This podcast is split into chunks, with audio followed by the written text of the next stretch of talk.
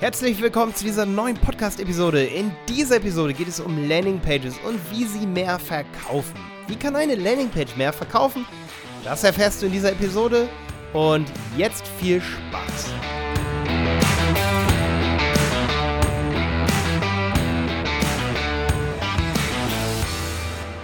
Und zwar habe ich heute einen Tipp mitgebracht, den ich neulich schon mal auf YouTube am Whiteboard gezeigt habe. Ich kann gerne mal das Video in den Show Notes hier verlinken.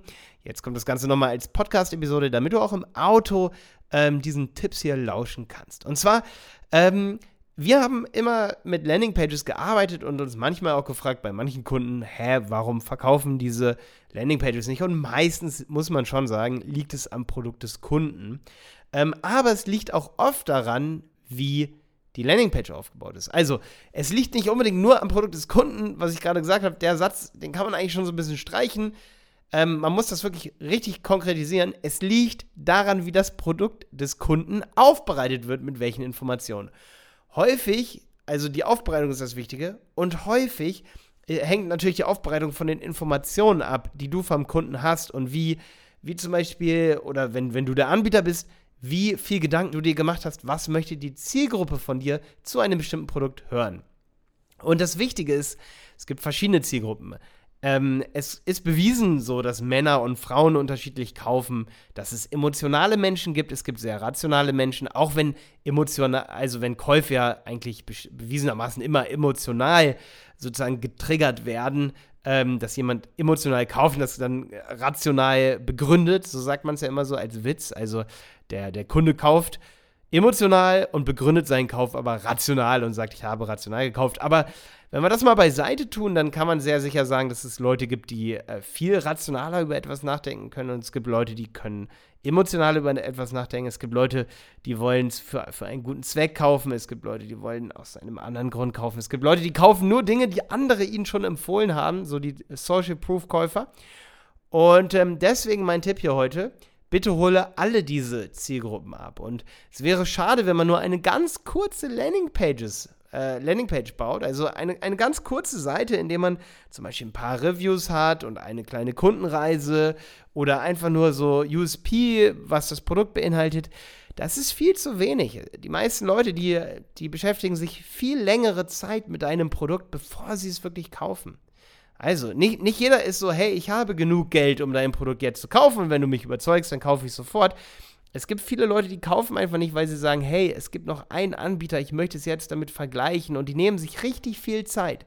Und je mehr Informationen für, du für diese ganzen Typen an Menschen hast, desto besser. Und vor allen Dingen ist es so, dass du durch lange Landingpages alle diese Typen abholen kannst. Aber Lange Landingpages haben auch einen großen Nachteil. Sie wirken schnell unübersichtlich, überladen ähm, bzw. unstrukturiert. Und da ist es natürlich umso wichtiger, dass du bei deiner Landingpage dann sehr, sehr doll darauf achtest, wie kannst du sie strukturieren. In welcher Reihenfolge ordnest du das Ganze an? Welche Größe haben deine Überschriften? Aber dann gilt es, dass du sozusagen über der Falzkante ähm, mehrere Typen versuch, versuchen sollst abzuholen, aber erstmal ganz kurz. Zum Beispiel hast du alle Leute, die äh, Reviews brauchen zu einem Produkt, also Testimonials, hast du, für die hast du zwei, drei Testimonials oben über der Falzkante, also das, was sofort sichtbar ist auf der Landingpage. Und unten hast du dann alle Reviews, ja. Oder Kundengeschichten. Wenn du zehn Kundengeschichten hast von glücklichen Kunden von dir, dann tust du oben nur eine Geschichte rein in drei Sätzen erzählt, erzählt Kunde XY hat mein Produkt gekauft ähm, und war dann jahrelang glücklich und am Ende hat er sogar wieder verkauft, weil er sich sozusagen die neue Version gekauft hat dieses Produktes und hat sogar noch einen Gewinn gemacht oder irgendwie sowas, ja. Und dann hast du sozusagen so eine Geschichte, wo derjenige seinen Kauf sofort rational begründen kann und sagen kann, nee, ich bin doch gar nicht so doof, wenn ich jetzt sofort wieder das neue Handy hier kaufe, weil ich kann es ja wieder verkaufen, ja. Also du siehst, was ich mit demjenigen gemacht habe, schon über, über der Falzkante, ohne dass derjenige scrollen muss. Ich habe ihm eine Geschichte erzählt, wie clever es ist, das Produkt zu kaufen und natürlich kauft derjenige das dann, wenn ihm die Geschichte gefallen hat. Aber es gibt Leute, die mögen mehrere Geschichten und die brauchen auch mehrere Geschichten, also kannst du unter der Falzkante, wenn derjenige runterscrollt, noch mehrere Geschichten aufbauen und noch mehr Kundenreviews hinschreiben und noch mehr Alleinstellungsmerkmale hinschreiben, die vielleicht oben keinen Platz finden. Und noch mehr Kundenbewertungsvideos hintun. ähm, und so weiter und so fort. Und die ganzen Features in Videos zeigen zum Beispiel. Also, merkt ihr eins, Kunden beschäftigen sich stundenlang mit einem Anbieter und mit einem Produkt, wenn ihnen das Produkt sehr wichtig ist. Und du möchtest ja, dass deinen Kunden das Produkt sehr wichtig ist. Und deswegen solltest du ausprobieren, deine Landingpages viel komplexer zu machen, deine Verkaufsseiten, deine Website. Zum Beispiel, wenn, wenn du einen Punkt oben auf der Website hast und der, der Punkt heißt Kontakt. Die, normalerweise machen die Leute dann ein Kontaktformular auf die Seite und eine Telefonnummer. Aber was gehört auf die Seite? Kontaktformular, Telefonnummer und Kundenbewertungen. Rechts neben dem Kontaktformular ist nochmal eine Kundenbewertung, vielleicht sogar mit einer Kundenreise, wie zum Beispiel äh, Kunde XY ist zu uns gekommen, hat das Produkt gekauft, war drei Jahre lang damit zufrieden, willst du auch zu diesem Kunden gehören. Ja, und genauso ist es mit einer Seite, wo oben steht Testimonials. Wenn da jemand draufklickt, der aber auch Kundengeschichten braucht, dann drückt er auf Testimonials und hat aber nicht direkt die Geschichte auch nochmal da drunter.